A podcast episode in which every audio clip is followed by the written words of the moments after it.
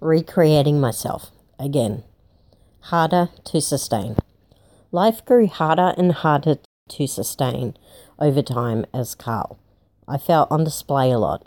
Nervousness and not knowing what to say to people was creeping back into my life. I'd say that it's related to theory of mind and a communication disorder. You can see in photos of my transition progress that I looked grimmer and grimmer as time passed. I didn't want to fake a smile in those pictures. The photos were too precious for that.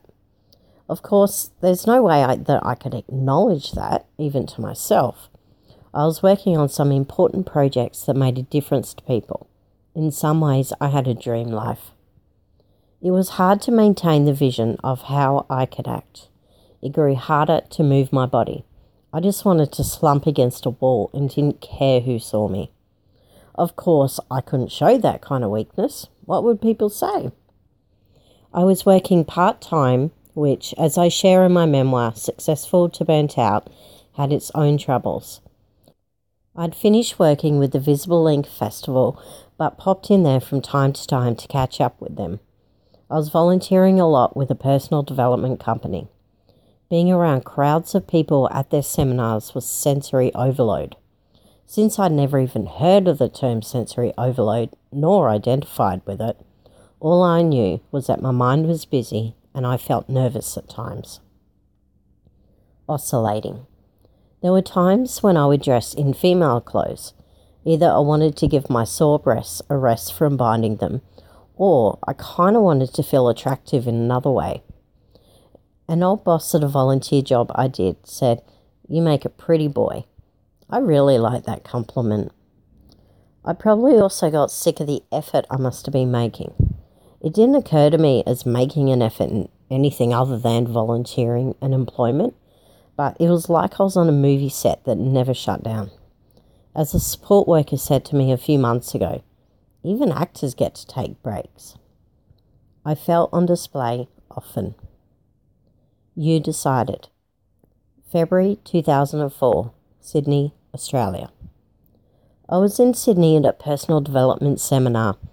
The facilitator said on stage that we choose to be our gender as children. I think he meant that after seeing different genders, we consciously put ourselves into the expected gender.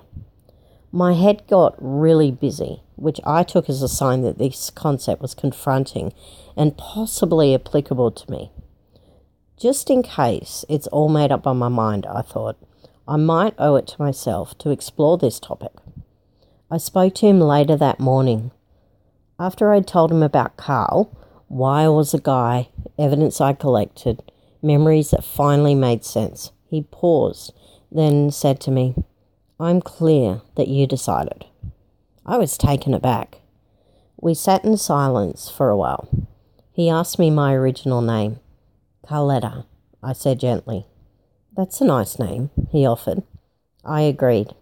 It was the first time in a while that I felt that my name was pretty. "I just realized that," I said.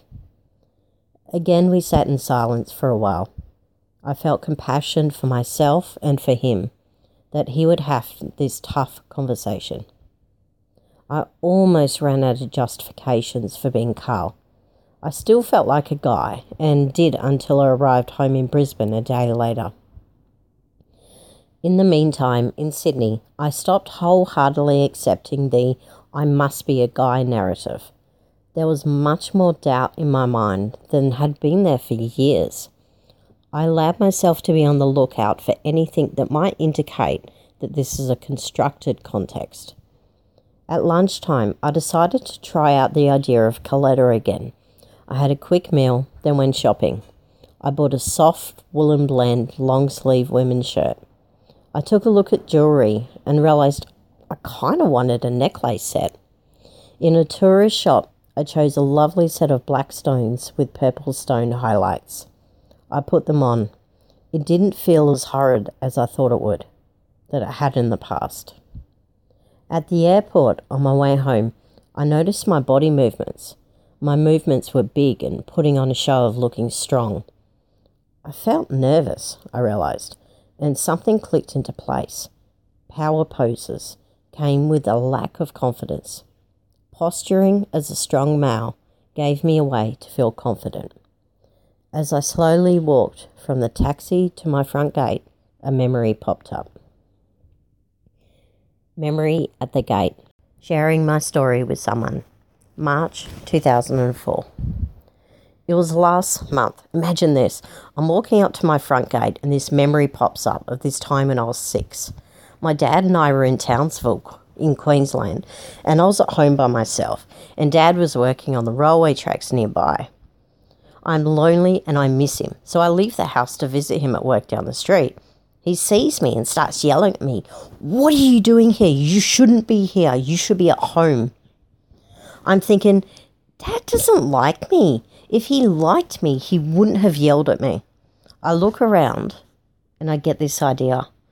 If I was a guy like his workmates that he spends all his time with, then he'd like me.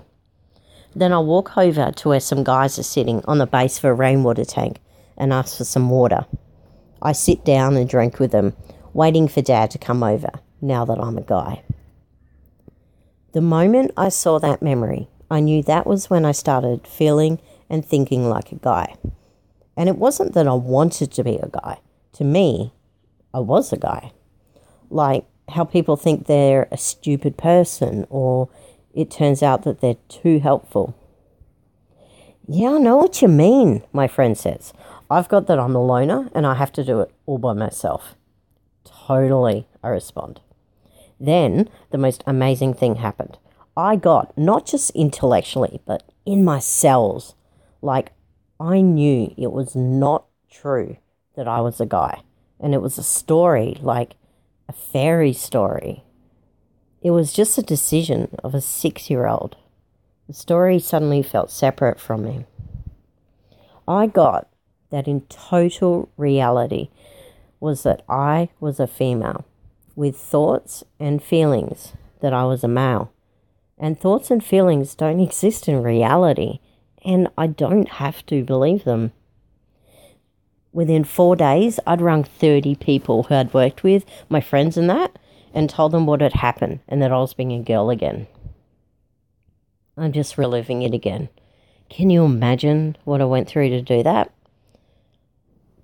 Well, not really, because it's hard enough for me to tell a few people that I realise I've been arrogant with them, but that's so courageous. Thank you for sharing that with me. I'm so inspired by you. She asks, "What was it like for you? What did it make available?" Freedom. You know that freedom you get when you get complete with your parents? Yeah, there's that knowing smile. It's been freer than that. I'm starting to feel sexy again. Not just sometimes, but tons. I've created the possibility of being stunning. "I see that," she laughs. "Confidence," I continue. I hadn't realised how much I was worrying about whether people knew I was a guy or not until I stopped. When I was being a guy, it seemed like I thought about how people felt a couple of times a week. But it was actually there all day, every day. So there's confidence and freedom from that. I was so excited because I could be a female and didn't have to change anything about me anymore. I couldn't be myself because Karletta was a construct made up of empty and meaningless thoughts. What I could do was get on with work and volunteering. I didn't have to think that I was a guy anymore. The thoughts and feelings were totally separate. It felt like there were two clear paths that I could go down. I could continue with Karl, the construct, or I could replace my wardrobe and get on with life. The feelings that I should be identifying as Karl started disappearing then. The total clarity of those separate paths was so vivid. It was like I could walk on them. The day after I saw the childhood memory and those two paths, I went shopping in Stone's Corner and bought some gorgeous clothes from the second-hand factory shops. Then, on my way to the Valley, it occurred to me that now is a pretty good time to see a stylist friend in Spring Hill. He and his team were so excited they gave me a whole makeover, including my nails, and he even gave me one of his beautiful gold bracelets to wear. I looked like a sexy woman when they'd finished. It was kind of strange and weird looking at my reflection in shop windows, but overall I was very pleased with what I looked like. There was no mistaking that I was no longer being Karl. Next stop was Visible Inc., where I used to work. I shared with my ex-workmates what happened. I hope I left them honoured and appreciated. I told them about my memory and said thank you for everything you went through to call me Karl or Guy for these 3 years. It meant so much to me and I really appreciated it. I felt really supported by you all. Then I had someone take a picture of me to record this moment and send to my family. Later, I sent it to Mum and Dad so they can know what I look like now. When I told a youth worker friend of mine, she told me that a year ago I told her that memory. And I'd said, I wonder if that's when this all started. She told me that she didn't know what to do or say to me then. I'd forgotten that conversation happened. I remember talking about other stuff that day, but not that. Telling everyone. I worried that the feelings of being Karl would creep back, even though I now knew that he was a construct. After all, the construct, they don't like me, kept creeping back into my life and governing my behaviour. The concept was drummed into me of not being able to truly change unless other people share your new vision. The personal development company said that others' views of you can help define you. These people can also kind of hold you to account for who you are intent on transforming into. As there were times when I didn't let people in, trust or believe people, I was afraid that only telling a few people about my commitment to being a woman wouldn't work as long as I needed it to. I think I talked to about 30 people in a week. I contacted them in person, via phone and with emails. I was oversharing. April 2004, Brisbane City. I just met up with a friend of mine. We're at a seminar tonight and I've arrived early because I'm volunteering. I'm astounded as I share with him. Hey Nyung, I've just told this transgender guy who I've done a few speeches and workshops with about what happened and he sounded really happy for me. He wants to meet for coffee still. We've made a time. He laughed at me. Sure, what do you think would happen? I thought he'd lynch me. I thought he'd never talk to me again. Why? You're still the same person. Isn't that one of your stories that people don't like you? Yeah, I just did it again, didn't I? This was such a major life change, and I wanted people to know a few things. Thank you for your support of calling me Karl. That period of my life is over. I'm a girl again. Honestly, I wanted osmosis to happen, so that Karl remained a distant part of my life. If heaps of people saw a girl, I doubted I would have to deal with another loss of self-identity. A letter of forgiveness. I wrote this letter to myself one day after my transition back into a girl. I wrote a lot of things that I thought I should say, as if I was following a script or a formula. If I were writing it again, I would take out the bit about a lie and, well, I'd be nicer. I didn't think I needed to write this letter, but I thought something might happen out of writing it. I wanted to know what that could be. This is much the same experience I had when I started questioning that maybe transgender wasn't a medical condition. I had all the proof that feeling like a male was medical, but I was interested to know if it was a decision. Dear Karletta, I forgive you for taking the T, testosterone, every time you took it. You had a lot of reasons and evidence of why to do it and honoured them instead of who you really are. I forgive you for not honouring yourself, for rejecting yourself and your everything that you are and value.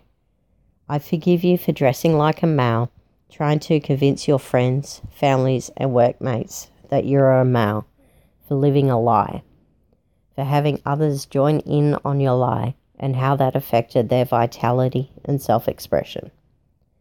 The impact on me is I was hurt. My self-expression was dimmed. I couldn't be natural or myself. I pretended that I could live the lie and it wouldn't affect anyone, but it did. People weren't sure whether I was male or female. They were confused, frustrated, and concerned for me.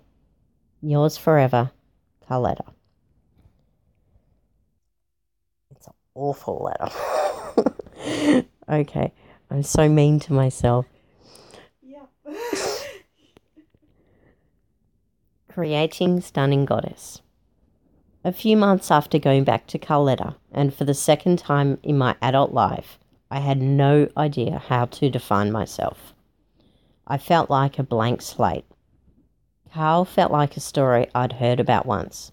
My past was irrelevant. My future would be a bunch of creative acts. I started rebuilding my identity from scratch. I had no idea what my values were and how I can present myself. How should I rearrange my legs when I sit down? What do I do with my hands when I'm not using them? How am I still the same person? And how many values are the same as in the past? One afternoon, I sat with a friend in the Roma Street Parklands as she encouraged me to create the new Karletta. I identified and created 3 feelings and characteristics. I believe they were peaceful, sexy, and playful. I was drawn to the context of Stunning Goddess, which kept repeating itself in my mind. I used this concept as an overarching theme for who Karletta was. Within this context, I had a view of how she would look. She would hold herself, head held high, a slight smile on her face, confident, proud. Her hands would be held elegantly, her legs crossed sexily. Within Karletta, I dressed in office casual clothes most days. I discovered I liked skirts down to my calves and to hear the click-clacking of my boots as I strode across the floor. I made lists of my values quite a few times after recreating Karletta. I would find myself absent of a knowledge of who I am and how I would present. I would always end these sessions reconnected to the vision of Stunning Goddess. You can see my most recent list in the last chapter's section, Who I Am, and the SWOT analysis.